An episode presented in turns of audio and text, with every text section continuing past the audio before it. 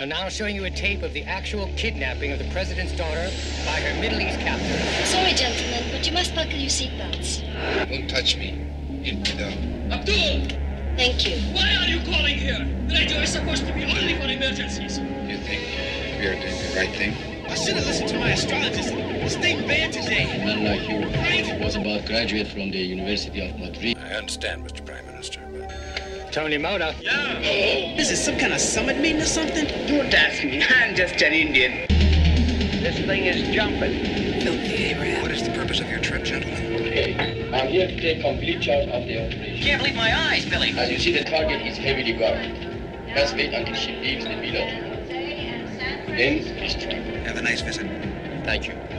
You dropped your wallet. Hack Stone. You will whip my butt. Tony Motta. Uh, those characters, part of a Middle East covert group I was involved with for about two years, matter of fact. Uh, secret missions together. And other fun things, if you know what I mean. He looks pretty tough. Yeah, I'm sure he'd agree with you on that. Really? Yeah, Abdoul was a pretty mean character. Tough. He said he was a friend of yours. Yeah, he was my best friend. This character over here just wanted to prolong it for some crazy cause that I don't really understand or know about. Where is he now? In the Middle East, dead, I hope. As long as he's alive, my life is always on the edge. Tony Motta. Hello, TV station? Yes, it is. Okay, this is a message from President's daughter. Get this on tape. Go ahead. Okay. We will release the president's daughter after the president of the United States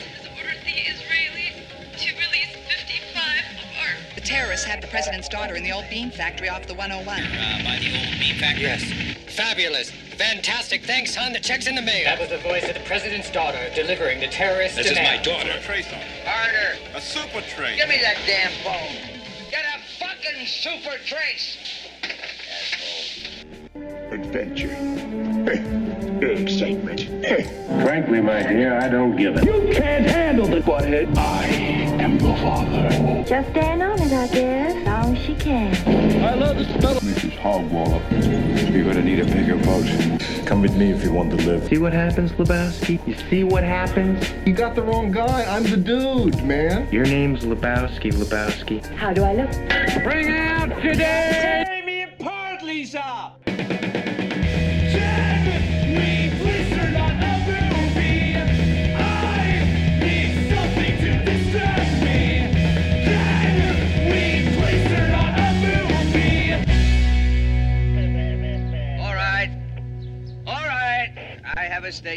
statement for you.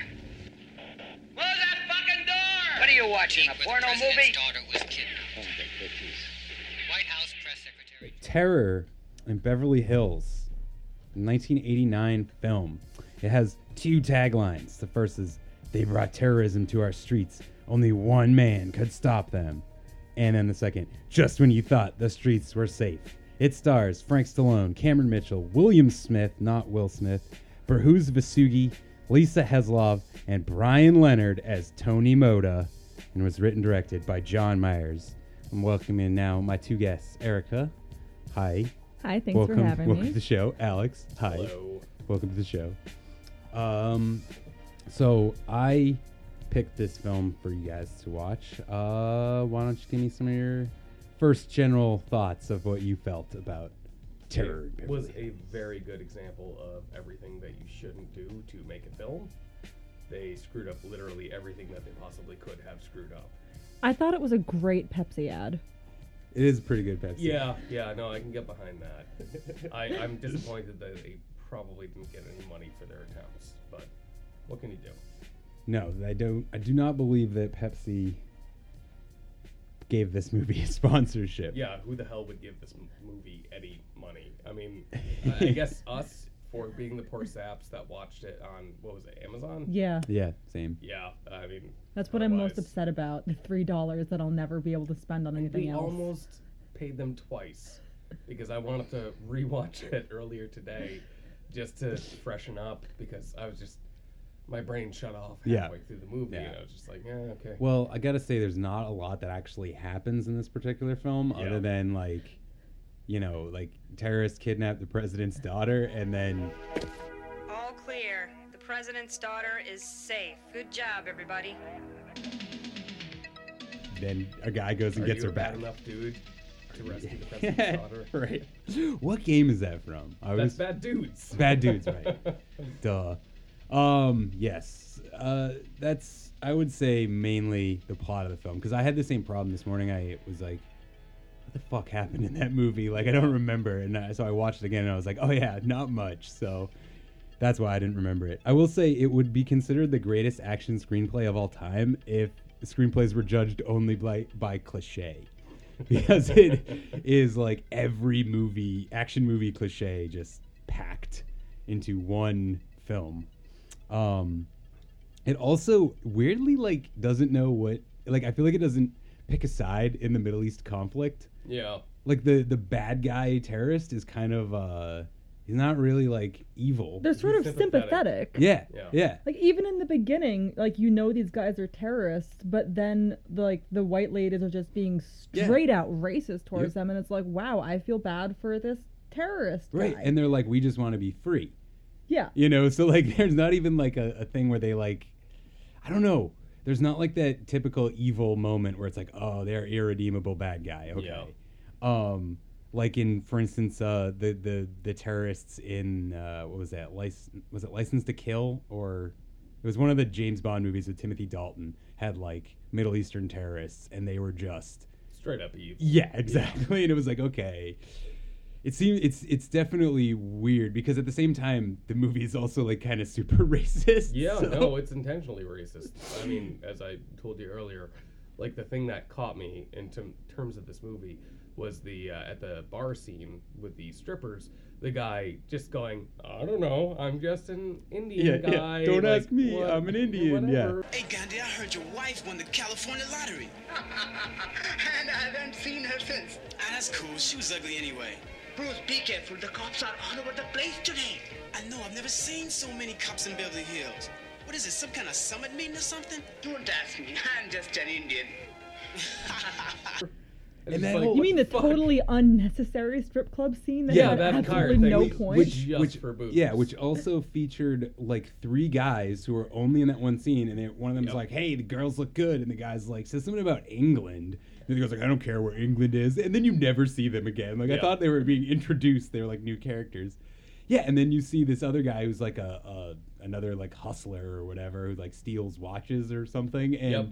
and uh, then that guy's in the movie for two seconds and then disappears forever. Which, as I said earlier, I, I feel like could easily be done into a spin-off movie.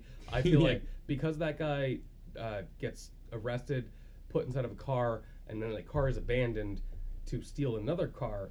I want to see what happened to that guy. Yeah. that's way more interesting than Frank Stallone. Did he like drive away in the cop's car? You I don't know. I thought they see were. anything. I thought they were setting this up for um, Stone to be like the serious cop, and then like the watch stealing black guy is gonna be like his his Eddie foil. Yeah. he's Yeah, gonna be the funny exactly. guy who's the counter to like all provides all of the antics, but he's there for like five minutes, and then Stone just leaves him in his car, and you No, it- never ever see him. again. It wasn't even. Stone. It was the other cop. They're yeah, it's easy to get them confused. Yeah, because because there's no cohesive Right. storyline in this movie. and and honestly, I didn't even realize until today when I was watching it that he's also the guy who's doing karate with him when you first see Hackstone. Heck, don't kill that easy. Which I we- didn't even pick up We on also that. remember for any listeners who haven't seen this movie, that is Frank Stone's character's name, Hackstone, by the way. Um, Brilliant name. Yeah. Almost as good as Brickstone. but Brickstone. Not the same. Uh, so yeah, basically, I would say the the movie is kind of like a little bit like uh, Face Off or other movies like that, where you're seeing both the the main good guy and the main bad guys like uh, story pretty fully. Like the movie starts out with Abdoul, Abdoul, why are you calling here? played by I just found this out the legendary Iranian actor Bruce Vossoughi, I think is how you say his name. I'm not sure, so apologies. But um, he like has, as we're saying, he not only has like a really sympathetic view, but also like the whole beginning of the movie is is all about him until you get to Hack, and then it's like, okay, now this is Hack. They're they used to be best friends. They used to do other. He says we used to do secret missions and other fun things together. and uh, so I liked how, yeah, I did like how that was uh, the movie attempted like so many of these tried and true movie things, but like couldn't nail any of them whatsoever. Um, also, another thing that I love from the beginning of the movie is the little kid on the plane with the like Uzi squirt gun. Yeah, yeah, no, that that to me, just even seeing that was kind of like, I can't even imagine a time period in which Right. this would be even mildly acceptable. Just Right. This and I was expecting something way bad to happen to that kid, but nothing did. No, yeah, that because there's even the part where he's like, "You better watch what you're doing, kid," or something. Like he's like, he's like, "Be careful, kid." I, I was expecting to like kind of do uh, sort of. I don't know, like um, Three Stooges thing to the kid's eyes, just something to hurt the kid. But no, nothing happened. He just kind of warned him. And it's just like, how Which is you- kind of the theme of the movie, is setting you up to think something's going to happen and then, And then nothing, happens. yes, totally.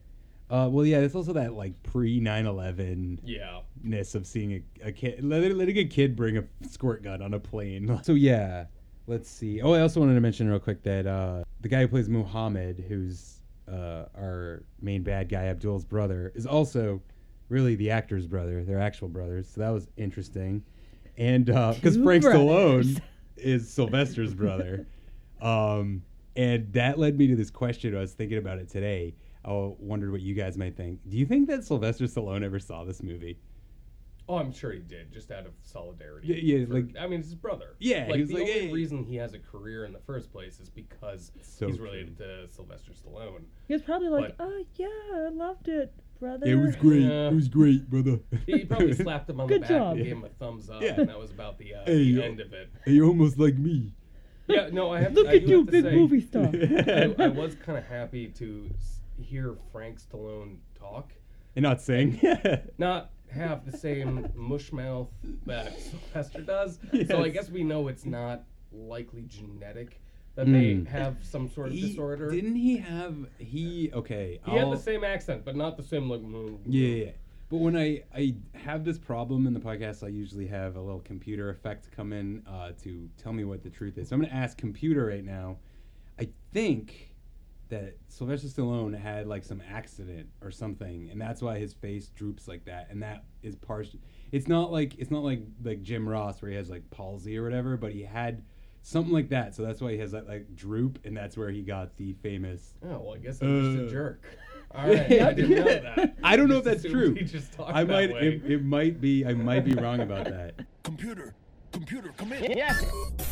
Complications suffered by Stallone's mother during labor forced her obstetricians to use two pairs of forceps during his birth. Misuse of these forceps accidentally severed a nerve and caused paralysis in parts of Stallone's face. But it ain't about how hard you hit.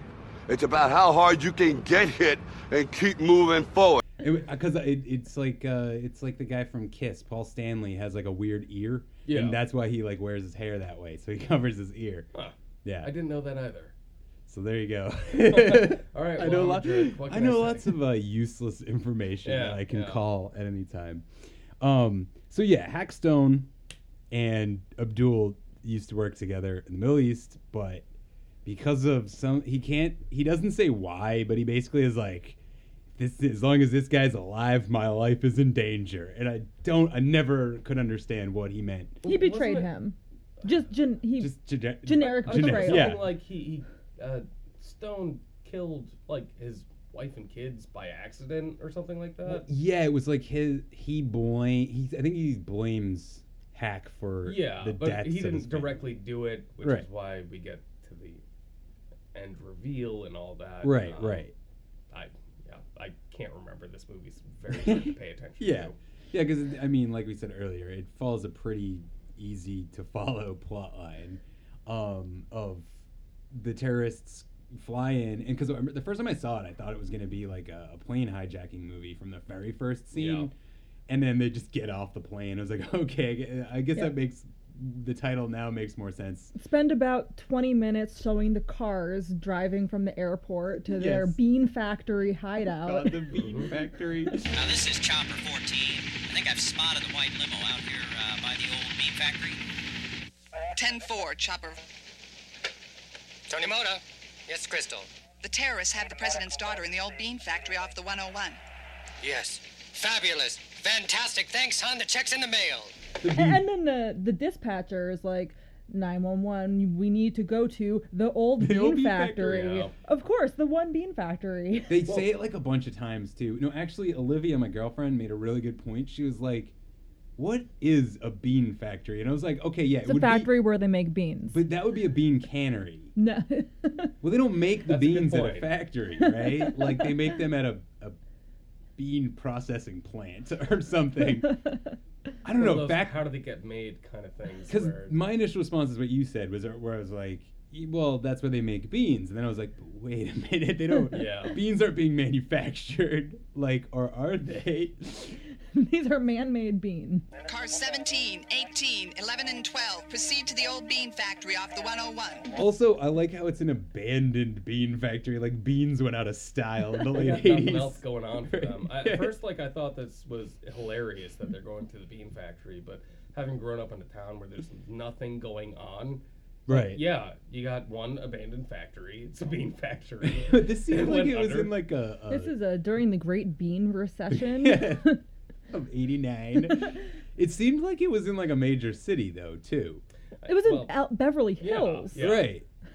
So what, what else does Beverly Hills have going for it except for abandoned bean factories? Yeah, like the I guess it was like a guy who like moved to town and he was like, I'm gonna try you know, everybody in Beverly Hills is an actor or a rich person. They're all Hollywood. I'm gonna make a bean factory. And then after like a couple years he, he died of failure and so there's just this abandoned bean factory. It also reminded me that just reminds me of another thing I thought when I was watching it today, and I also thought the same thing about Street Trash. I was like, both these movies are really like Scooby Doo. There's like Oh, a absolutely. Scooby Doo nish to them. That, Yeah. Like, and uh, any movie where like that ends with like a, a like fight in a factory type area, Yep. I'm just like thinking Scooby Doo. we want to talk where, about like uh, you have weapons, but you're like, no, let's not fight with weapons. Let's be men. Yeah, yeah, yeah. Let's fight with fisticuffs. Isn't it? What's like, on. which one was it where he says that was this movie where he's like, "Do you want to die?" Uh, Yeah. yeah, yeah. He's like, "Do you want to die like a man or something?" And the guy like puts his gun down. that was Street Trash. Yeah, then he beats No, him they, they, it happened in both movies. Okay, okay, Yeah, good. no, they're they're both they both end in the same stupid, awful way. Yeah. where it just doesn't make any sense. But They have that abruptness to ending too. We we covered this last week in um in uh the, the end of the movie Robo War was like this too, where it was just like you're watching the movie and then just like boom, end of the movie. Like, whoa, okay. They like like everything resolved instead of throwing in that like last sort of like let's remind the audience that everything's okay scene, like the uh, the denouement or whatever they call it. The falling action. It was just like, no, here's the credits, movie's over. Fuck you, go home. I really I really loved that. Um, I, I, so this movie also featured an actor that I really love, Cameron Mitchell, who's a uh, legendary legendary actor. He was also in uh, the movie Space Mutiny with Reb Brown. And uh, in this movie, he he he does the, the scenery chewing uh, for this particular bad movie, where he plays this captain who's just constantly swearing and yelling about everything and he has one of my favorite lines where he's like, uh, he says, "The like check your crystal ball, both of them," and it's it's really it's really brilliant. I love his portrayal of this character because he like it's like when you see an actor in a movie and he just knows how bad it is. So he's like, I really gotta take this performance to the next level. got a lot of respect for that guy. Uh, if I Yeah. could be him in real life as the character, Yes. I would definitely do that just so I could curse at people. Get a And- fucking super trace on it. Close the fucking door. Yeah, close the damn door. Beautiful. Also, I think that shot with him where there's clearly like an airplane that goes over, and he's just like airplane, Yeah. and then just continues with the Yeah, scene. They yeah. didn't bother reshooting it. I have a lot of respect for that. That's great. like Exactly. that that actor's ability to be a, absolutely absurd. yeah, I gotta say his performance, and then the uh, the guy who is the Tony Motta, the uh, the news anchor man. Yeah. Who at one point I put on a note that I was like, it kind of sounds like he's a little like Jon Lovitz. Like it almost sounds like like a Jon Lovitz voice, uh, and uh, it, it it it's beautiful to me because of the scene in particular where the terrorists call the news desk. And I remember that like old trope from like TV news where there'd be like a bunch of phones on the the anchor's desk, but Mhm. obviously were they were just like prop phones to make it seem like they were like you know tuned in with all the news. And then you could literally the terrorist literally calls the anchor of the news station. He It's thinks- that easy. Yeah. Yeah. And I was like, is is that on the news? Like, is he on? The, he's just like, oh, it's the news phone. Hey, it's Tony Motta. Simpler times. Yeah, yeah. It made more sense. I bet those phones are rotary dial too. Um, Yeah, the terrorist just called the operator, said, "Operator, give me the news, please." and terrorist here. I think he actually he might even do that. I think he actually calls and he like speaks to like a, maybe like like a secretary or something. I feel like there's he's like, give me the news, give me the like something news network. Tony Motta. Hello, TV station? Yes, it is. Because there's also another funny phone thing. So there's a scene with uh, William Smith, who plays the president, and uh, does the, cli- the uh, every cliche line of a character who's had their daughter or something. Like, it's literally you could take the scene from Rush Hour. Where the Chinese like consulate guy is talking about how they kidnapped his daughter and just put it in here and it would Yeah. be the same scene. He's like, "Hey, they have my daughter. You know, you understand the situation I'm in." It's all that after that, he calls the Israeli prime minister, and the the in the shot that's like sweeping over his desk, you can see that the phone jack is just even unplugged. yeah. Love it. That sounds about right. Yeah. So um, This game made me want to replay Resident Evil 4. I'll, I'll say that. Or this movie, rather. this movie, yes, I I did that in the in an episode recently, and I heard it the other day, and I was like, damn it, I meant movie, but yes, I do that all the time. this movie definitely has the feel of, of like Resident Evil without all of the Resident Evil like zombies and monsters and Yeah, shit. without any of the entertainment. Yeah. Uh, at least not the entertainment that you would hope. Strange. Intentional entertainment. Yes. Yeah.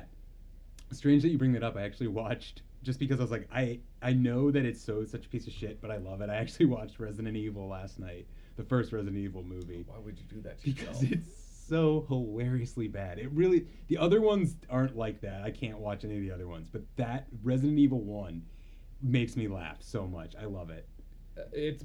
I haven't watched it since it originally came out in theaters, but I would be curious to rewatch it now, not having expectations of any sort. yeah. yeah. But uh, it was that and Silent Hill that burned me, where I was just like, no, I, I'm done with video game Yeah. movies forever. We actually covered, we did video game adaptations a couple months ago, and we Ah. covered Silent Hill. I actually didn't mind it if it wasn't a si- Silent Hill movie.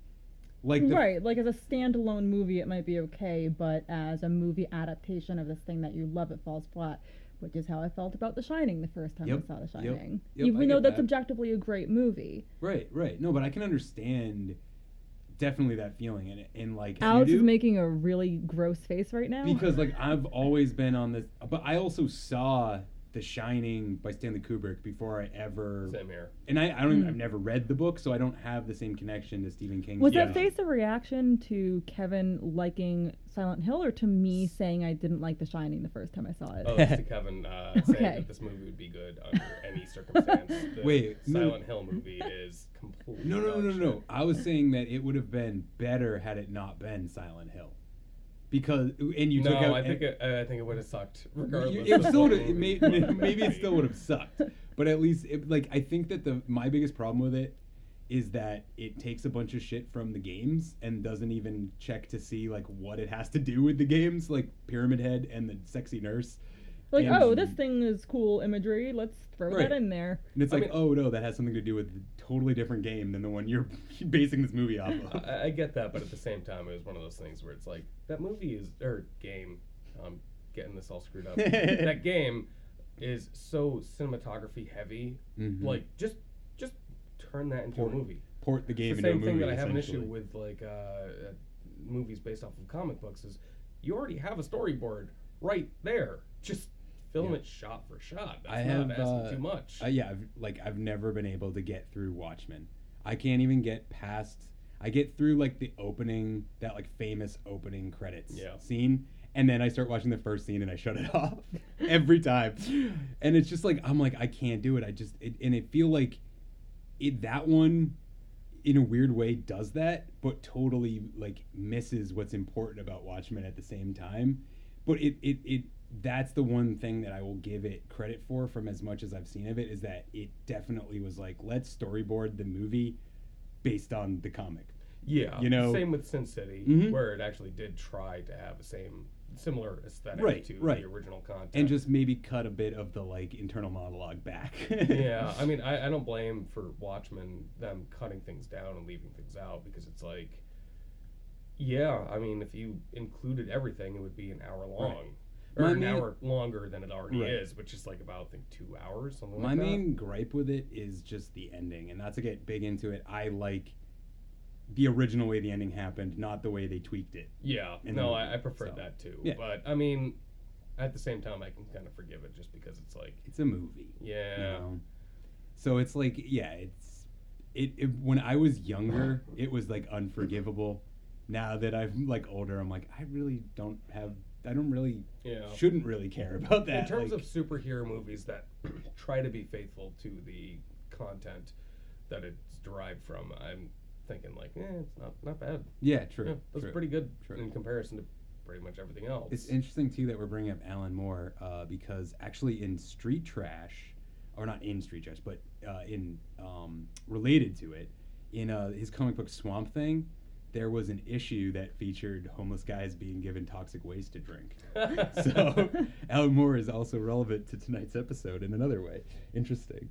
Um, so back to kind of back to really back to this movie. Uh, Another little funny thing I loved at the end when they're like going in to get the president's daughter, the terrorist. There's that one guy with like a silenced sniper rifle that he uses at close range inside of a building. When he just takes out each terrorist Yeah, one by one yeah, inside the like, house. Whoa! The- I had kind of forgotten that happened when I was watching it today. I was like, "Holy shit, that's a sniper rifle!" Like he even has a scope, and it's like in a room, like.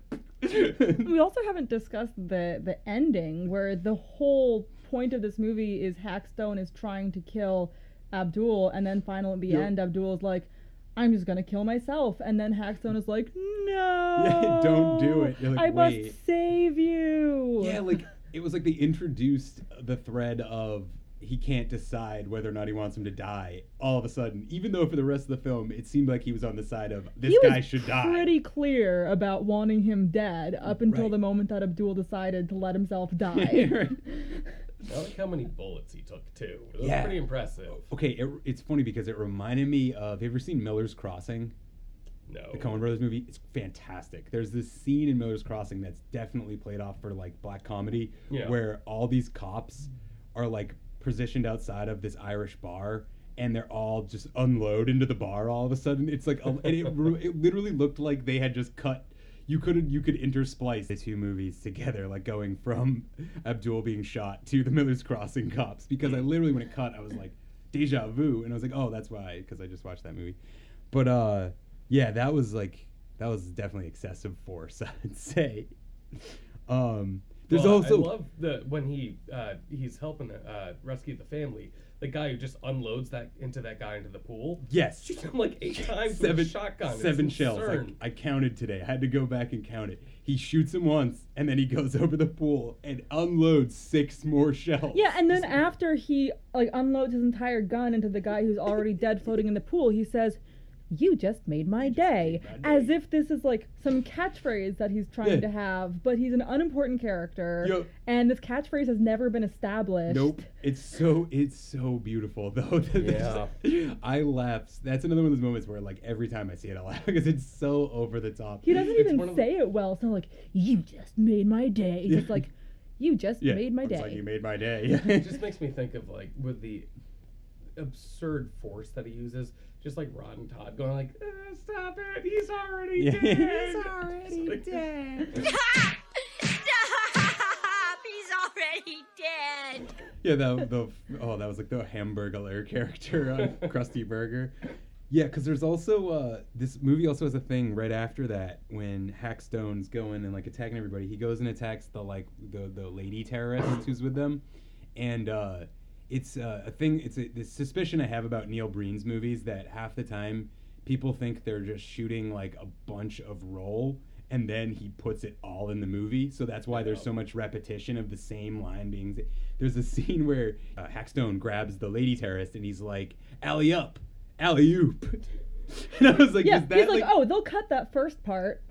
totally Nope. 100% Yep. and then they just loved it in the movie i love it um it also has another like uh, a bad movie uh trope that i see a lot which is all almost I- i think all the guns have no muzzle flash. Yeah, I know- something that was driving me absolutely Yep. insane. I know for all you gun people that real guns don't do that on film, but like that's not the point. In movies, they do. It That's, should look a certain way. Yeah, exactly. It creates a certain atmosphere, and without it, it seems like their guns aren't real. Speaking of things not seeming real, what about the car explosion? yeah, that was pretty great. That was so bad. Car cut to overlaid the explosion. Yeah, Just overlay explosion I mean, come over on, you're car. gonna get Frank Stallone, but you can't afford to blow up some crappy little I car. feel that was like the director's car. it was like his sports car. And he's like, "We're not blowing that up."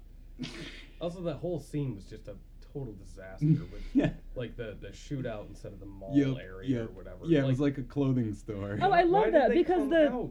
yeah the guns are firing and the ladies in the clothing stalls hear people dying and getting shot and just start running out of the stalls and immediately get shot. no, they weren't even down. running out. They were just casually exiting the dressing room out, and just yeah. like walking out immediately Like, get huh? shot. Like, what are these? Maybe the stalls were yeah they couldn't hear what was happening. That's one explanation that would make perfect Maybe they thought a movie was filming out there and they wanted to Yeah. Get yup. in Beverly it. Hills, it's possible. it's so good. Um, Though, given that the movie was called Terror in Beverly Hills, I thought it was going to be a lot more stuff like that, like actual terror in Yeah, Beverly I Hills, not just in the old Bean Factory. Yeah.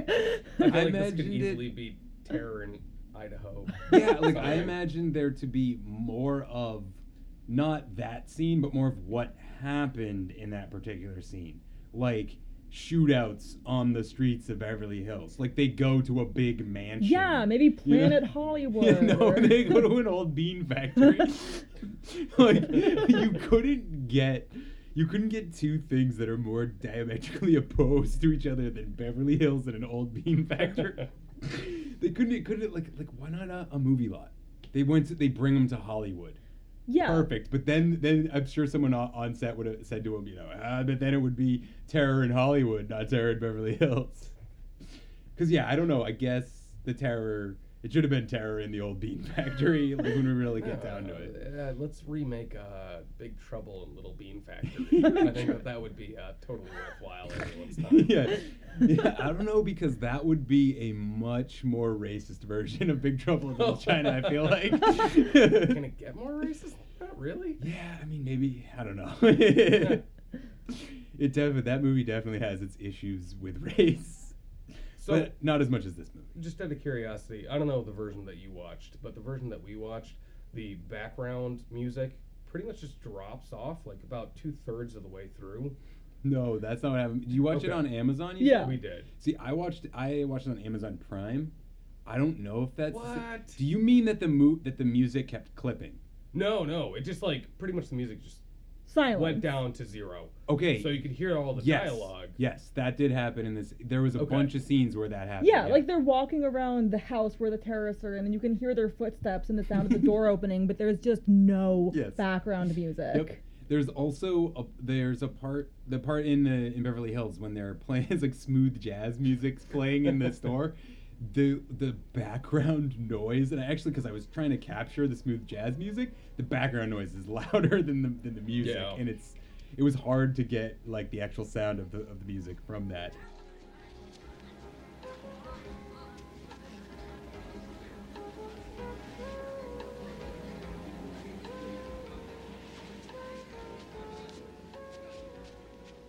But um, yeah, I also noticed that like I was saying, there's clipping in this movie where like uh, the music will be playing, and it, it probably it's because probably it was a, a VHS rip that they got this from. Yeah. The the music just like like for one second, like the song will be playing, and then it just like stops, and there's silence in the song for maybe a split second, and then the song keeps playing.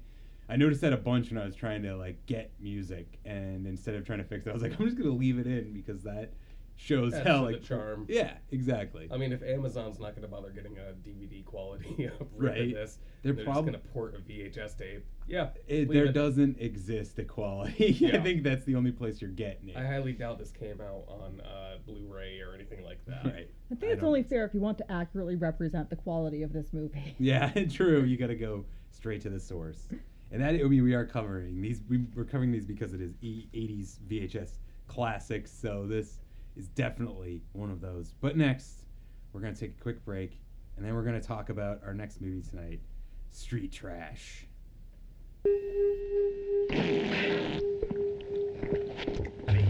It's not my fault. You got collision, right? I want my money.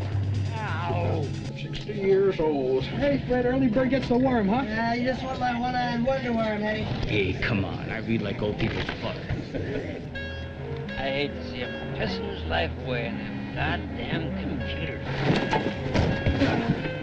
Can't deal with reality, Kevin. Well, what you staring at, miss? You're robbing the store, young man. And I'm telling the manager. I'd like to know what you're doing with all that chicken in your pants. Say what? Them Rastafari. Some stink bomb, you know? Real bad odor. Why don't you come in and call me, you fucking imbecile? Here's your booze. Lizzie, you homo! God, psych.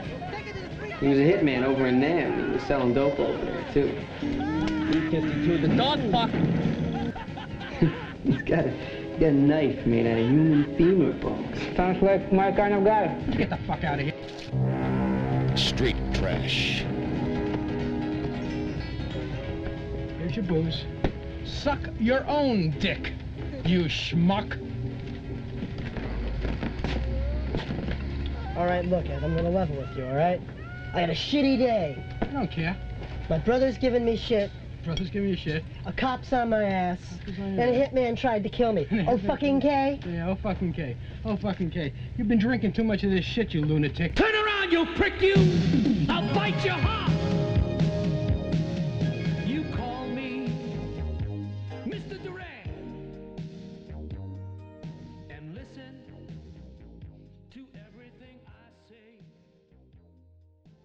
Street Trash is a 1987 body horror black comedy film. Uh, it stars Tony Darrow, Mike Lackey, Bill Chepil, Jane Arakawa, Vic Noto, and I mean I don't even know why I'm naming these people because like literally the only people who were ever in other movies were Tony Darrow and Vic Noto. But anyway, these guys were all in the movie. It was directed by James R. Muro and written by Roy Frumkes, and it had five taglines. Because I don't know why. Uh, the, they are things in New York are about to go down the toilet. Prepare for a molten hobo holocaust. Just when you thought you'd seen it all. That's it. That was one of them. It melts. That was another one. If you've never seen a melt movie before, be prepared. See, I really love that one because I guess I didn't realize that melt movie was Yeah. a thing. Me Is that a thing? It is. It didn't did not dawn on me either until I started looking up this movie and it said I think on Wikipedia in like the first paragraph it was like this is from the genre known as melt movies. I can only think of one other movie that I could consider that, which Chud? is Blob. Oh, Chud too. Yeah. Okay, I right, that's two. Uh, the This is blob actually also great yes. though because I think I just discovered a genre that I really like and Yeah. need to look into more. Gonna have to see what else I can find on IMDb that fits Right. this genre. Yeah, it didn't have sadly it didn't have like a its own Wikipedia page like road movies or samurai movies, but yes, it is a I guess a genre. And the um the synopsis, quick synopsis is a liquor store owner sells alcoholic beverages to homeless people unaware of what the bottles actually contain. Toxic brew. Which, is really selling it short because Yeah. they're calling it toxic. Yeah, it's way worse than toxic. Yeah, you're not Like- just gonna get like a you know a lump on your testicle. Yeah, yeah, yeah. later. Or like some like you know bad like skin reaction. No, this is gonna literally kill you very quickly. Neon multicolored melting explosions. I feel like there was a lot of paint used in the special effects. Like Oh, it- absolutely. there's a lot and like it there it, especially there was one scene where I think his name's Wizzy is like when he dies and he's like pulling at his chest and I was like that is literally just layers of paint in it. I've Ugh. never seen deaths be so colorful. Yeah. And honestly, it was beautiful. It was I- really good. I think they took the Evil Dead 2 approach, where it's like Mm. supposedly, I don't know if this is true or not, they ran out of red blood, so they started using like all sorts of other shades Yep. to sp- spray um, uh, Campbell with. And I think that they just did that from the get go. They were like, let's just make this as co- Right. colorful as we possibly can. Let's save a couple bucks. Right. Well, there's also the famous Psycho thing where Hitchcock, I guess, used chocolate syrup for Yeah, blood. yeah. And there's also the fa- I also like that in uh, the Thing. The guy they used a ton of food product in the special effects in that movie. I mean, didn't Um, they use bubble gum for yep. the head? Mm-hmm. Yep. The, the stuff, and it's it. I don't know. It makes so much sense to me because like I I worked in for a while. I worked in food service and I did uh I c- cleaned grills and I did wash dishes. So like food j- grossness like really Yeah. gets to me. Well, it's kind of funny because in every commercial for food, it's not real food. And in movies of things that aren't food, it is food. Yeah. And and like now that is now that I've like when I found that out about how they like basically paint the the food and like they put all this chemical on top of it to make it look so shiny and perfect that when I see a food commercial now it, it has the opposite effect. It, like it's not not appetizing because I'm like that's Did you know that ice cream is usually mashed potatoes Yeah. and whipped cream is usually uh, shaving cream? Yeah. Yep. There's tons of stuff like that. These tricks, these dirty tricks they use. Um, did you know that the word fuck is spoken is spoken 80, 128 times? I'm sorry. I fucked that up so much. You fucking imbecile. Did you know that the word fuck is spoken 128 times in this movie? That does not surprise me. That was some trivia that I found. One bit. Yeah. um, they do swear a lot. This movie, uh, if you did, couldn't tell from any point in this movie, it takes place in New York. Because everybody in it has the best, like just the most New York accent ever. What are you and what are you gonna do? Have him dragged off by the police? You wouldn't do something that lousy. Don't change channels, honey, because I'm gonna take this finger and put it on that dial and do it. No, you're not. Because you can't afford to lose me right now. I'm running the place. You wouldn't know what to do without me. I'm still not entirely sure what the, the plot is of this movie. Because there's the running plot with the police officer chasing this guy, but then at some point he dies, and that's just the yeah, the it cop gets yeah he gets stabbed by the by the bad guy. There's the like main character kind okay, of. Okay, yeah, it kind of had the same problem as Terror, where there's a lot of different like main characters or just uh, you know primary characters running around the film doing different things and crossing each other's paths. Because like yeah, you had well because you had Freddy, Right, him, baby. And he's really our main character, I think. Which I, I do have to say, when it came to Freddy, uh, having watched Manos: The Hands of Fate before this movie, I just kept thinking like, why aren't his his thighs so so thick? Like, he, yeah. I want to hear boop boop boop boop, boop and like while he worked like He looked at for those of you who've never seen Manos: The Hands of Fate. I am Torgo. I take care of the place while the master is away. He looked exactly like that character from that movie. I forget his name, but the like Torgo. the doorman, basically the little The- Renfield to the the, the bad guy. master The master, to yeah. touch your head He literally was. The master doesn't like children. I, oh, the, one of the first things I said when I was first watching it, I was like, I really hope this movie follows the adventures of this excitable tramp. Like, I was so afraid he was gonna die, like at the very beginning, and thank God Freddy did not. He lived throughout the whole movie, uh, because just the the whole beginning of the movie, he was just like trying to steal alcohol and running around taking money from from Wizzy, who was ro- a bum robbing another bum, and he steals from that. he just wants a drink, and he keeps almost dying because he's gonna drink this right well, toxic that, honestly alcohol. to answer your earlier question i think that's would be the plot of this movie is hobos drinking Yeah. essentially and then dying uh, if they drink the wrong stuff um because there's also like there's the scene where he drinks uh i think his name is bert or something his, his other friend there he drinks it with a gas mask he drinks that guy's pee That stuff's been aging for about five years. Bought that whiskey since since I was living on 7th and 48. because he's like, "Oh, did you pee in this?" And he's like, "Yeah, a little bit thin it out." Like, so they're constantly drinking different things and different alcoholic beverages. Whatever gets the job done. Yeah. I mean, you hear about like homeless people drinking uh, mouthwash. Right, That's right. Totally a thing. Um, I do think this movie was like weirdly. It was kind of the same thing that that in the last movie that it had the problem with which side it was on, terrorists versus uh, good guys with hobos versus non-hobos. Right, because the hobos were definitely not good guys. No, but some of them were. Like Kevin, how Freddy's little brother, with his Denny voice, and both of them, I gotta point this out, they had the highest pitched voices of any men I've ever heard. You Couldn't even watch Godzilla movies without him screaming. Dad really didn't let you watch Godzilla movies? You were doing the backstroke in his balls, don't you remember? Not that there's anything wrong with that. It's just re- it really stands out in a movie when you have a character who's like, "Hi, I'm Freddy." Yeah, it's I will say I did really like their hobo trash palace. Yeah, it it was, was- I wanna- pretty cozy, and I I, wanna would live live there. there. Yeah. It kind of reminded me of that show Craig of the Creek a little bit. I don't know if you ever watched that show. It's a Cartoon Network show, but it was like he was very cozy. Yeah. Um, and like uh, they had there was the they had that poster on the wall with all the lady the topless women. I don't know if you got that. It was like a must have been some sort of like beer promotional poster or something. But uh, I would describe this movie also as it's sort of like a hobo Mad Max in a weird way. Yeah. Like there's so there's the the bad guy whose name is Bronson, uh, played by Vic Noto, who I looked up and was surprised to find out was in lots of other movies after this. He actually was pretty successful, always as like some random big thug type character who gets like knocked out by the good guy. Yeah, boss. The, uh... B-52, the dog fuck. Out of a hospital, man, with 300 doctors and patients. It was a war atrocity. It was a fucking war atrocity. Civilians, women and children.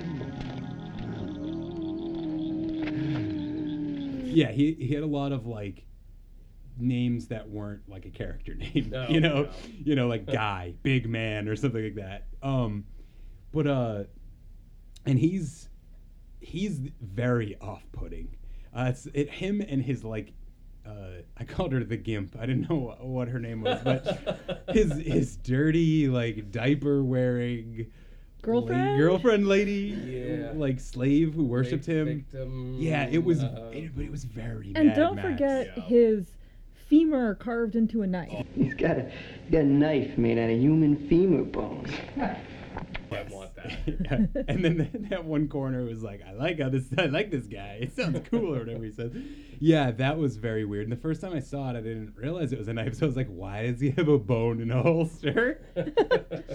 um, but yeah, he was very off-putting. He's like, I guess, a Vietnam veteran who runs a squad of other ex, uh, Viet, you know, or yeah, Vietnam veterans, um, who live in a in a in a car parts auto Yeah, body like a, it's like a car, used car dump, Yeah, basically. Yeah. But I'm like, who lets them live there? Like, why is that guy just okay with them? Like, It was the 80s. It, it was a different time. You know, as True. long as they're paying rent. then True, true. Let them, let 'em live You know, there and rape each other and yeah, murder people with yeah. bone knives. Yeah, I mean, the fat man who owned the dump, I think all he cared about was trying to rape the girl Yeah, who worked for him Asian and woman. didn't really care about all the hobos running their hobo murder. I, I also ring. feel like it was kind of like weirdly implied that like uh, Kevin, Freddy's little brother, like worked odd jobs for him because there's that one scene where he like runs up with money and he's like, "Hey, he paid me to like." He said, "I can't remember what it was, but he says something. He's like, he paid me to do something with the cars." So like, I feel like they like let him live there and then like they have him like do like odd jobs or something. I think the most disturbing scene was probably the one where uh, Freddy brings home the drunk woman and then she falls asleep and all the hobos literally rip apart his trash palace and drag her out to rape her. But the thing about that that was so amazing was it felt very like Day of the Dead to me. It's like they were almost zombies, like Right, reaching their right. hands in through the boards and tearing apart his home so Yep. they could get His- this woman. His home made of tires Yeah. in, a, in a used car. Yeah, yeah. That okay. Yeah, that whole scene. The first time I saw it, I was like, whoa, because it, it also weirdly like.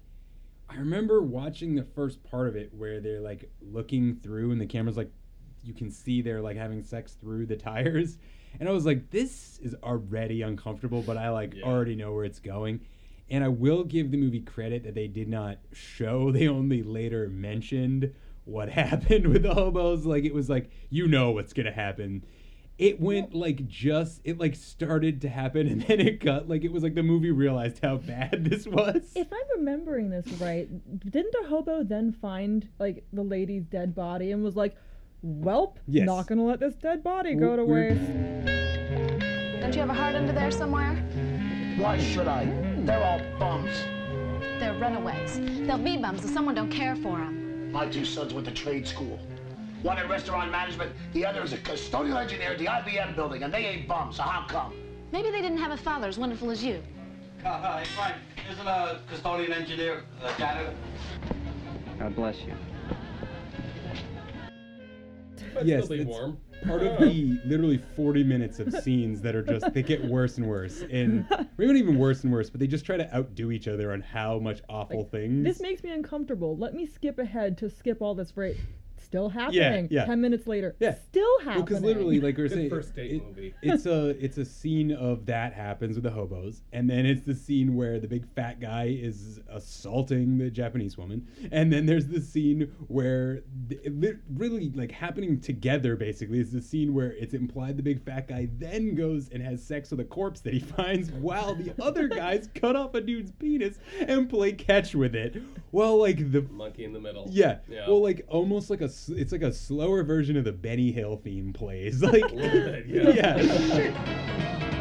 Quick! Take it to the free clinic on 14th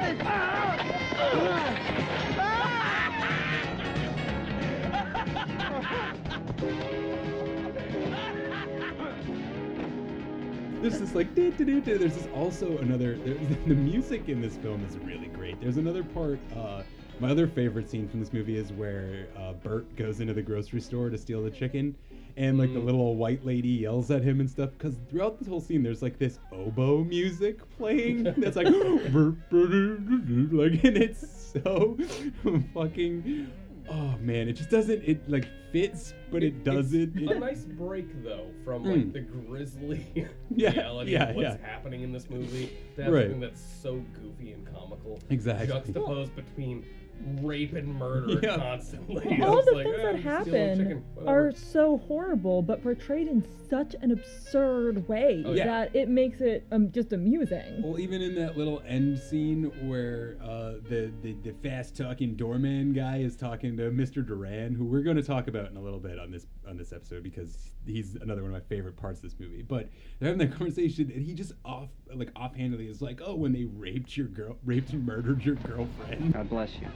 And there's so many moments like that where it I, and I definitely think that it's intended to be like that like sort of anti-comedy dark Yeah. comedy like because it's the same thing in the scene with the fat guy and the japanese woman like the music does not fit what's going on and i think that's intentional not like it's it's nuanced rather than just like accidentally stupid Yeah, without doubt, like this movie is fully self-aware. I mean, you get a guy who flushes his own melting Yeah, body down exactly. the toilet. Like, yeah, don't expect it to be a serious Yep. movie.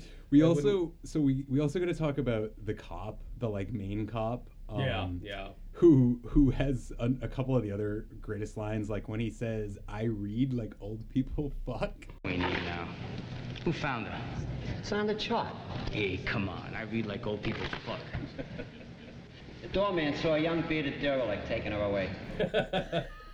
um, and he Is also that to say that he reads a lot, or is he trying to say he doesn't read? Because old people fuck a lot. well, see, I well, this thought was the '80s. Yeah. before Viagra. well, there's a see, there's a George Carlin joke where he said, "You drive like old people fuck slow and sloppy." So that was like to me that would be the end of that joke, whatever it is. So I guess he reads slow and sloppy, um, Hey, come on. or something along those He's, he's dyslexic. or or and I guess just like the the the uh, other way to say is is they don't. I guess is the other way you could look at it, or whatever. That, Um, that was my interpretation. yeah, of that. yeah, absolutely. yeah. I don't do I. read. Yeah, but he he also has maybe the greatest single back and forth in the whole movie, which is with the uh like I guess you could call her the shrewish woman. Officer, he's in tremendous pain. Can't you do something? Lady, I can only take one person at a time. uh, who's like, I I'm going to talk now. When the guy the guy gets melted by the hobo, and he's like running on the street, and then this woman runs up, and she's like, Is it? And now it's my turn to talk. Can I talk now? She starts going back and forth with the cop, and he literally says to she says first she says. I, you're the kind of cop who would pull me over just to rape me, and then he says, "How am I, I, lady? How do I know you don't have a cock? Because he's a male? Did anybody throw anything? Uh, no, it just suddenly happened. Suddenly. Can I talk now? Why don't you do something for this man and stop following the rules? Lady, what's the difference between you and a tape recorder except that I can't shut you off? You know, you're the type of cop that would use a traffic violation as a ruse to pull me over and rape me. Baby, I'm sure you don't got a cock.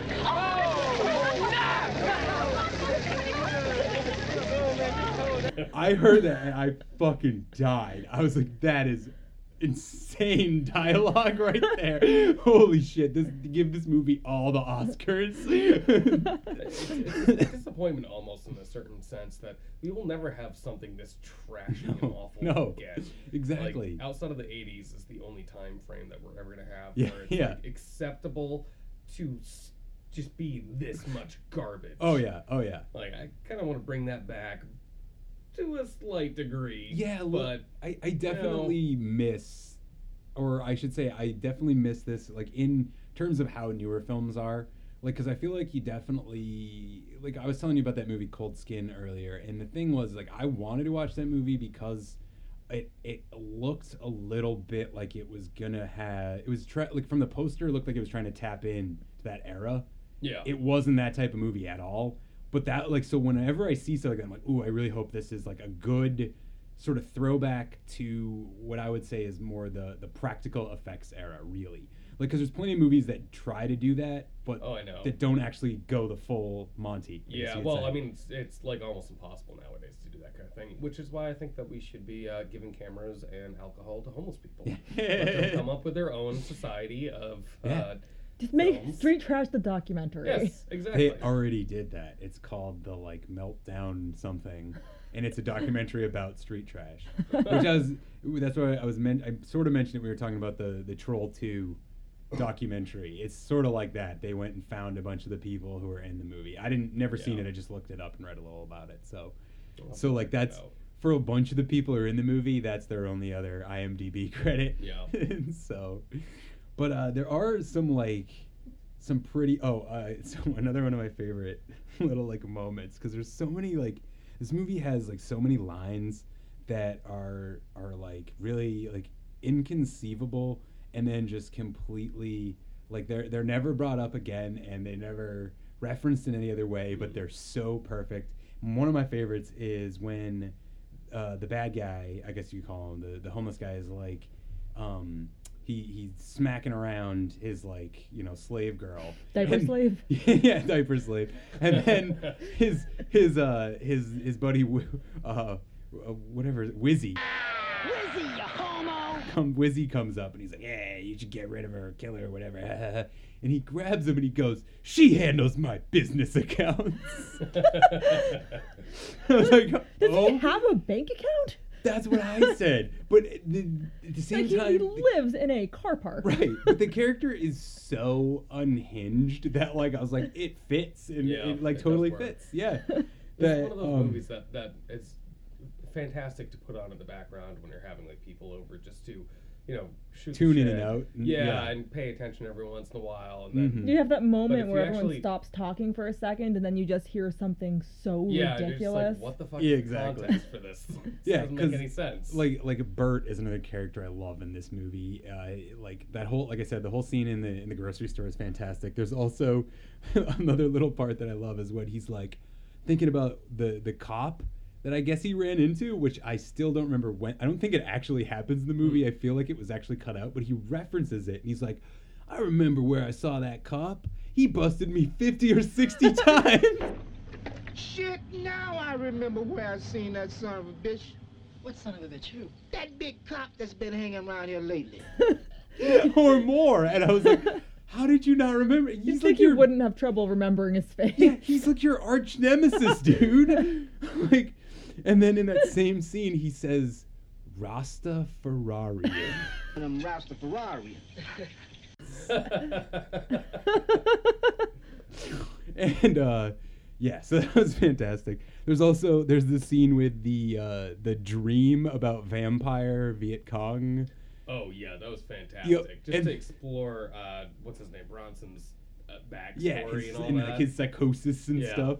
There were Yeah. some good shots in that Mhm. weird little dream sequence. which then leads up to him having like a weird dream sex scene with the with uh Jane Arakawa. I forget her character's name. I don't even. Most of the characters weren't actually named. Like at one point, I I said to Olivia, I was like, I think Freddie is the only character's name I know at this point. Uh, Wendy was her name. She um uh oh fuck what, is, what was it that she oh yeah she's like a, a Viet Cong in his memory and then she like he like throws her on the ground stabs his knife in the ground like leans down pulls her shirt off and she jumps up and sucks his nipple like I was like or bites it I guess because then he goes ah like screams as explosions are going off in the background and we had to like rewind that like five or six times because I was like, who? At first I was like, who is that guy? And it dawned on me in the next scene where he had another flashback. I was like, oh, that's Bronson. Yeah.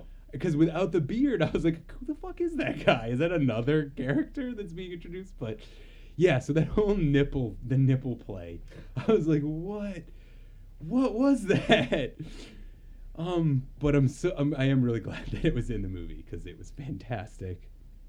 Oh yeah, this this whole movie just seems like a bunch of disjointed ideas that have Right, all been right. mashed together into one kind of horrible, wonderful, like dream of a lunatic Mm, of something or mm. something. Yeah, like I said, there wasn't so much a plot as just people running around doing various things Right. that happen to coincide with each Right, other. right. Well, I'd say it's like, okay, if I had to explain it quick, it'd be like there's there's a bum, bum or a hobo. I don't want to say like because I don't want to offend anybody. Like homeless people, that's a real problem. Like, but like there's like a hobo empire or like society.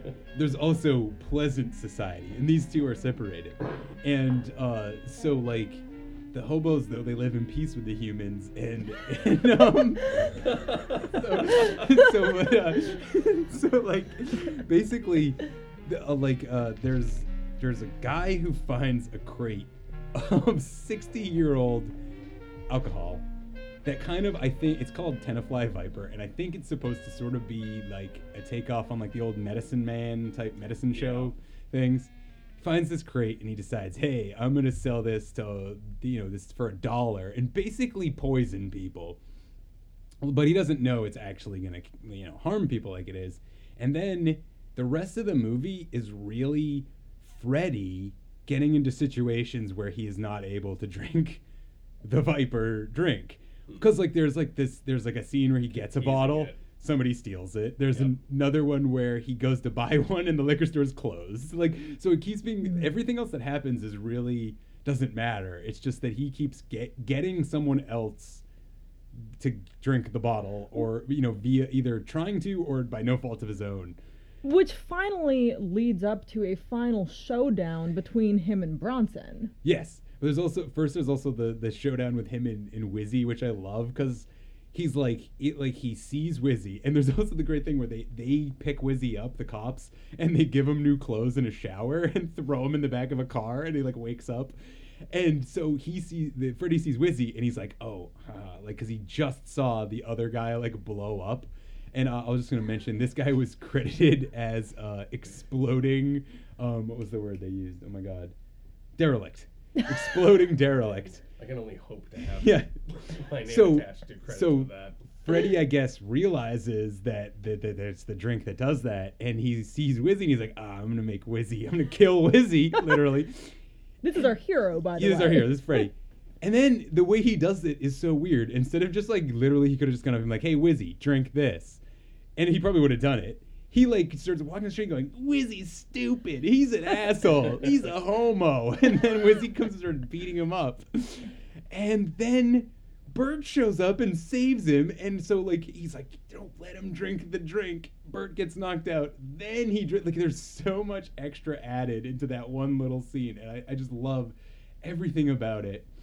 Um, but yeah, so that then that leads to the the epic showdown where he chucks a bottle of it in Bronson's head, and Bronson. Which isn't enough to take out Bronson, even though his head partially melts. no exactly. Yeah, well, it's it- like it- melts it's his just a flesh wound. Yeah. I mean, you have to kill him Jaws style Mhm. with uh, compressed air canister. God. completely knocking his head off into nothing. when I saw that for the first time, which was about, I think it's about like a minute or two before, because it's like I saw the blue canisters when Bronson starts chasing him through this area. So there's still the whole chase scene. Um, but I knew I was like that they gotta use Yeah. one of those. There's another really funny thing in that chase scene. So like Kevin is running away from him. He like crawls through a thing, and then Bronson like kicks down the wall. And then it cuts to Kevin like sneaking into a corner, and then it cuts back, and Bronson's just gone. And I was like, "What happened? Did he like not see him? Like, I guess." And then Bronson like pops out of nowhere. So I, I think it was actually that Bronson was like playing mind games with him or something. And it, but it just made no sense because before that he was just like trying to chase him, and and, and after that too, like bloodthirstily trying to chase him down. And then for one second he's like, "I know, I'm gonna play head games." I, I don't think there's there's much point in trying to think of uh, too much continuity for this movie. Yeah, or It- reasons for yeah, why I mean, things Stuff just happens. Just roll with the punches. Right. And and just yeah, see where it takes you. I will say uh, the other thing I wanted to bring up before I get into the last thing that I want to talk about tonight is the varying levels of guys peeing on each other for dominance. oh, there's so much. Yeah, because like the cop beats that dude up that we were talking about, where he we talked about it in the last movie because he's he does the same thing where he's like, would you rather like.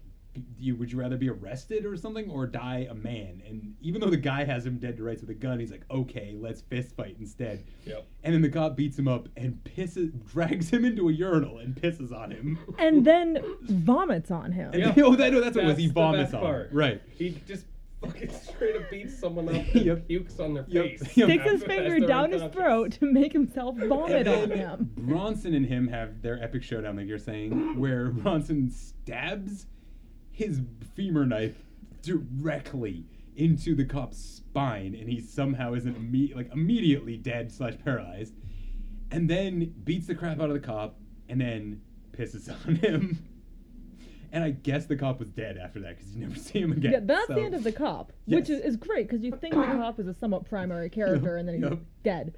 and then like we said there's the that another amazing moment so he gets jawsed by the, the, the canister like you said and then wendy runs over his decapitated head and he looks up her skirt and smiles and dies and we're not even done because also we have to talk about Mr. Duran. Turn around, you prick, you! I'll bite your heart! You call me Mr. Duran. And listen to everything I say. Listen. Okay, because because he's really what closes out the movie. So he's the mobster who was in a ton. Like I saw him and I'm like, I know this guy. Yeah. And I was like, I know him from like a really like a, not just a good movie. Like he's in one of my favorite movies. What is it? And I was like, it's got to be a mafia movie. He's in fucking Goodfellas. Really? Yes. Oh. He's like one of the smaller mobster roles, but he is in Goodfellas and like a bunch of other. He's in like Small Time Crooks. He's in like all of these movies, always playing a mobster. So he is like this.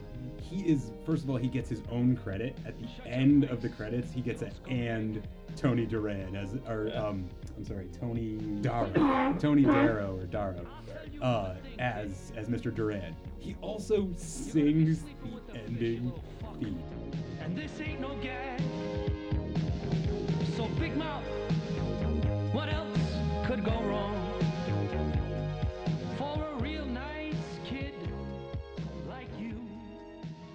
In character. And I was so fucking happy about that. I like couldn't contain myself. So it reminded me sort of of like how I never played Portal Yep. or um, uh, uh, Double Dragon Neon.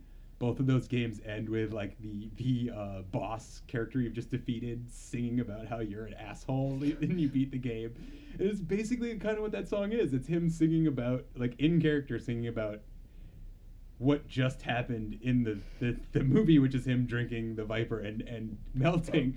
Um, and yeah, I was so blown away by that. I was like, I cannot believe the movie ends like this. This is fucking brilliant. So yeah, I really loved this movie. Uh, thank you so much I'm glad you liked it. Yeah. I'll try and think of some other trash that I can send you. But I- I can't guarantee anything that has melting people. well, we can definitely. I'm gonna have to look up melt movies to see what else is out there. We'll definitely find some more melt movies. Like I, we were saying earlier, Chud is one that's kind. Of, I mean, maybe melt uh, movies would be a good theme. Yeah, the um, the, the toxic Avenger movies are kind of. Which is something that this this whole movie with the um I I thought it was a Troma movie. Yeah. Until I looked that up earlier today and it was like, no, it just has the asshole mayor and it's just like Yep, exactly. How is this not a Troma movie? I Like, le- me too. I I was. who funded this? I know, right? And uh, it, honestly, because of the the asshole mayor character, I was Yeah. like, this. The fact that it did that it wasn't was very very surprising. Um, and and honestly, just even without that character, it, it probably would have. I would have felt like it was like Yeah. maybe at least some of the same people might have worked on it or something like that. Like you had crew people. It's just so absurd, absurd that there's like only a handful of human beings on Earth that I would think would actually want to make a movie like this. Yeah. um yeah, I think it's probably it's cuz it's I think I was saying this earlier to you guys at one point. It's kind of more like or I was saying to somebody, it's kind of more like an art film Yeah. than movies like it. Um and I think it takes like it takes more shots at B movies than like your traditional good bad B movie that's not that's trying to be a great movie. Like this is one of those movies that I think is trying to be a bad movie for laughs and it nails it. Yeah, I don't think Oh, it yeah. takes itself too seriously. No, exactly. And it's not trying to be like, you know, it's not trying to be the thing, but I think it's using a lot of the same like It's not Tommy Wiseau Yeah. thinking that he's making an amazing Yeah, I would movie. love to see Tommy Wiseau in this movie. it would be pretty that- great, This would be like A plus. Like, I will I will empty my entire bank account to see Street Trash starring Tommy right? Wiseau. well, it, it does. Both both these movies also had a bit of that like the things that I love the most. I think about these movies is the delivery Yeah. of like really really poor actors. Like when there's like two actors in like a really emotional scene, but they're delivering every line like this with no emotion, just kind of talking, and you're like, but you're saying really heady stuff, or like someone like says like swears, but they're like, I fucking don't believe it, and you're like, sounds like you do, like just.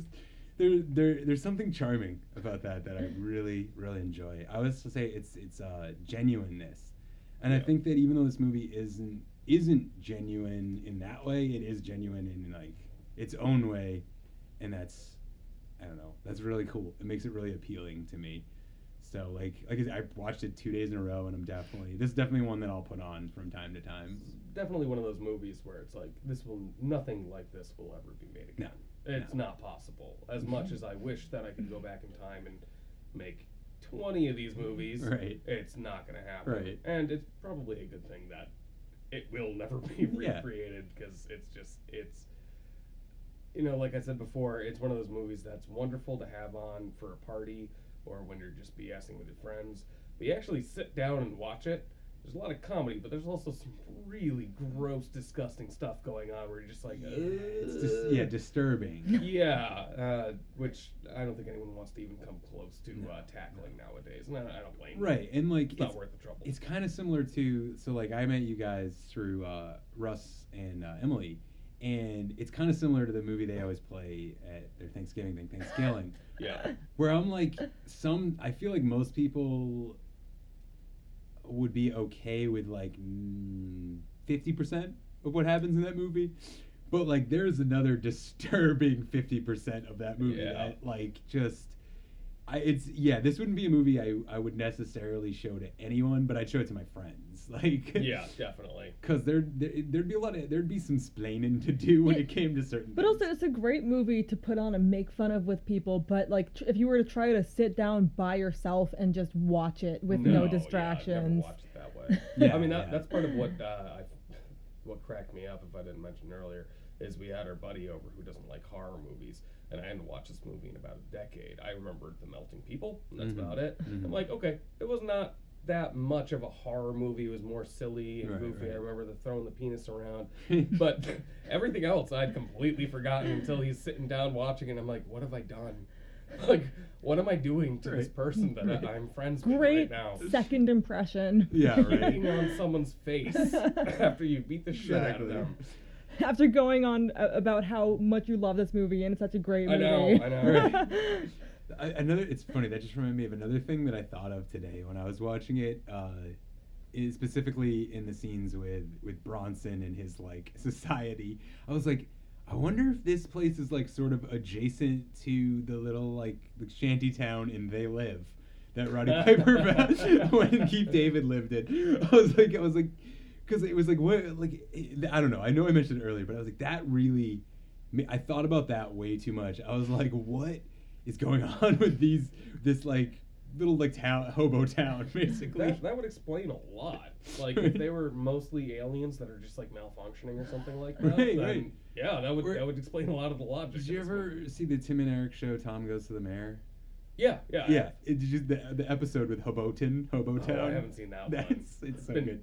What a decade Yeah, since that show was on. Yeah, yeah, I love that show. So I, I, I have the DVD and I watch from time to time. But there's an episode. It's called Vice Mayor, and Tom B is given the position of vice mayor of uh, or mayor of a section of Jefferton called Hobotown, and uh, he tries to like revamp it, and it's it's amazing.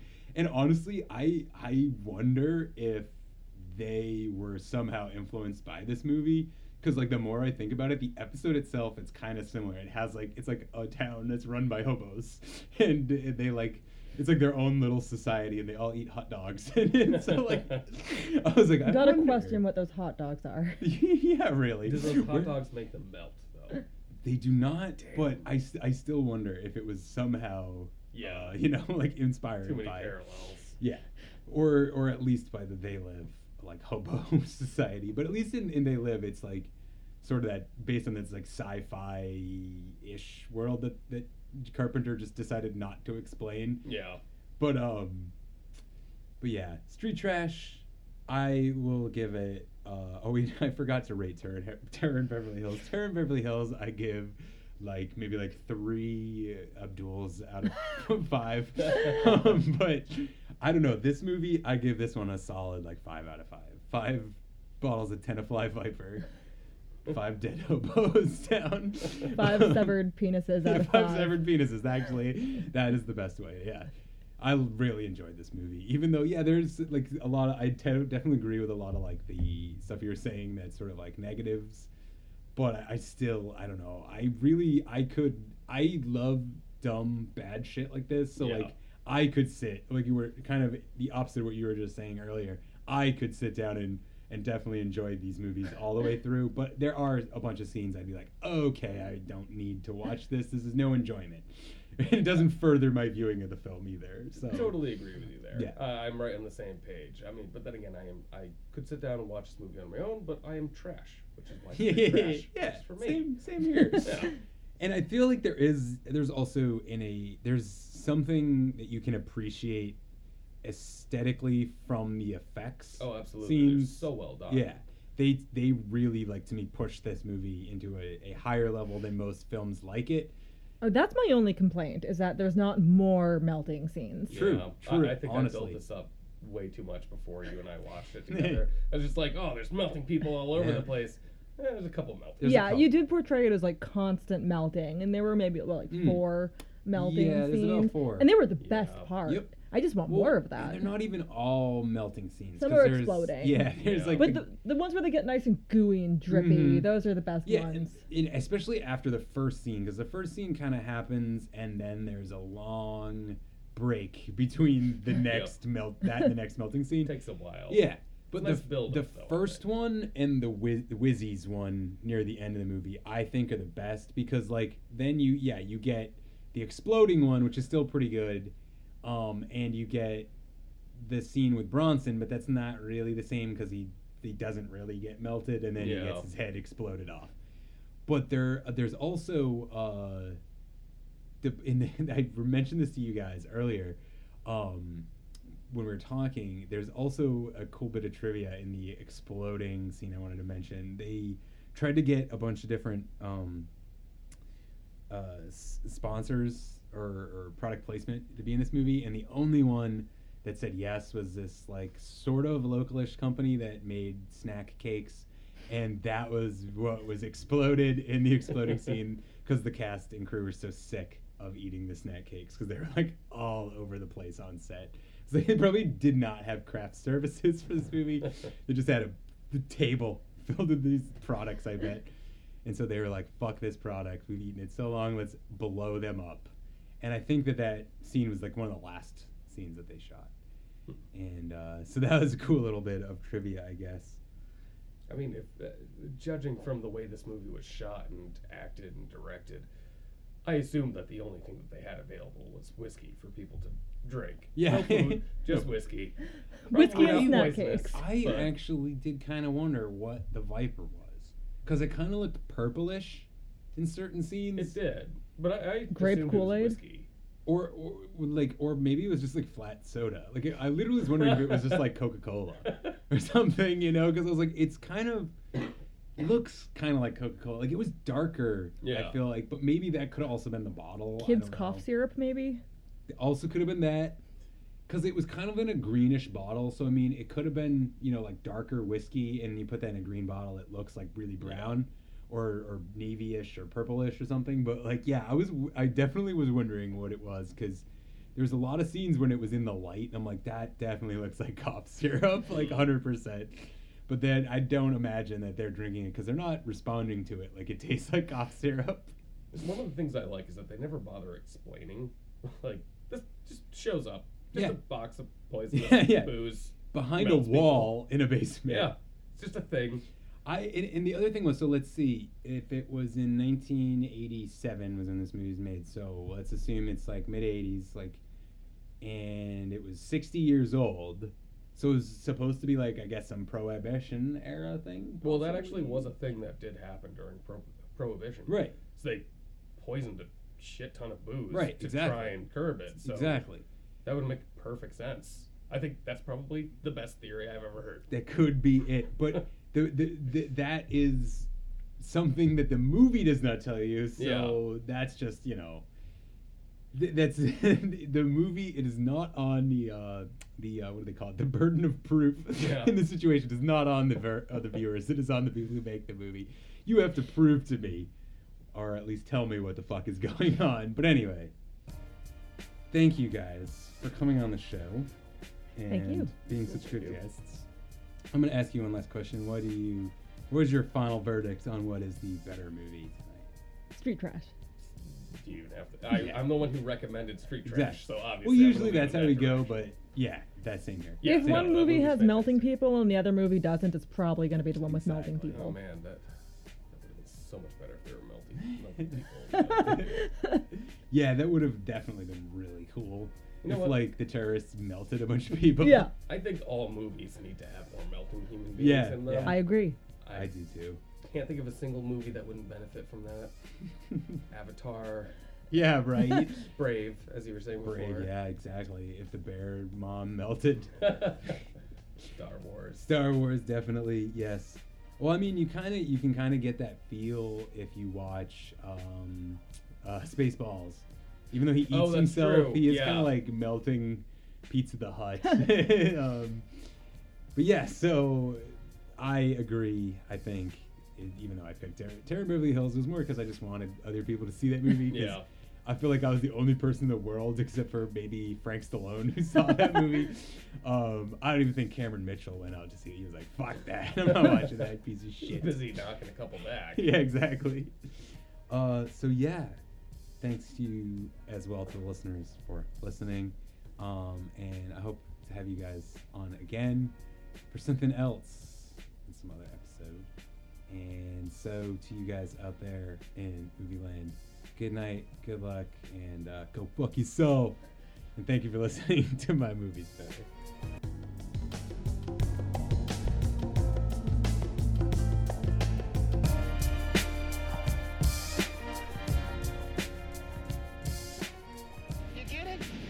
Corn, his foot, and your ass. oh, why your sense of humor, boy? I lost it when Wizzy kicked me in the ass. 55 of their politicals. Let's get some shots of these cops. Yeah, I'm a member of the Flatbush Foot I Brigade. think there's gonna be a shootout. Now this old honky skill snitch ass motherfucker tells you something. These damn Middle East conflicts. And it was probably your shithead boss who did it.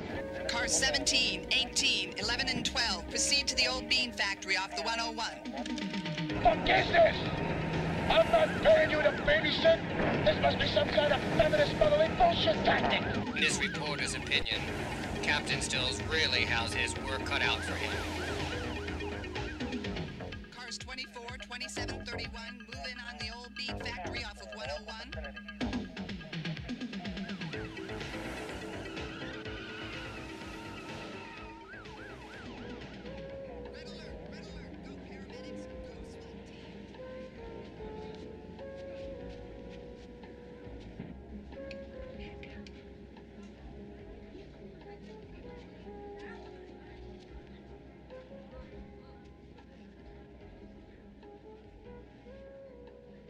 My movies better. The Triple Threat Battle of Cinema. Created by Kevin Harden and Russell Stearns. Too bad you will die. Only I can control this now. How could you have done this? Jim! I can't believe you committed suicide. Are you Fuj Fujiyama? He's a friend of mine from school. A friend? Is the birthday party over? Well, it's just winding down. Hi. Oh, I'm sorry. I'm sorry, Mr. Birthday Party. No, it's no problem. It's good to see you. Adventure. Excitement. Frankly, my dear, I don't give it. You can't handle the butthead. I am your father. Just stand on it, I guess. Long as she can. I love the smell of Mrs. Hogwaller, you're gonna need a bigger boat. Come with me if you want to live. See what happens, Lebowski? You see what happens? You got the wrong guy. I'm the dude, man. Your name's Lebowski, Lebowski. How do I look? Bring out today! Jamie and Part, Lisa!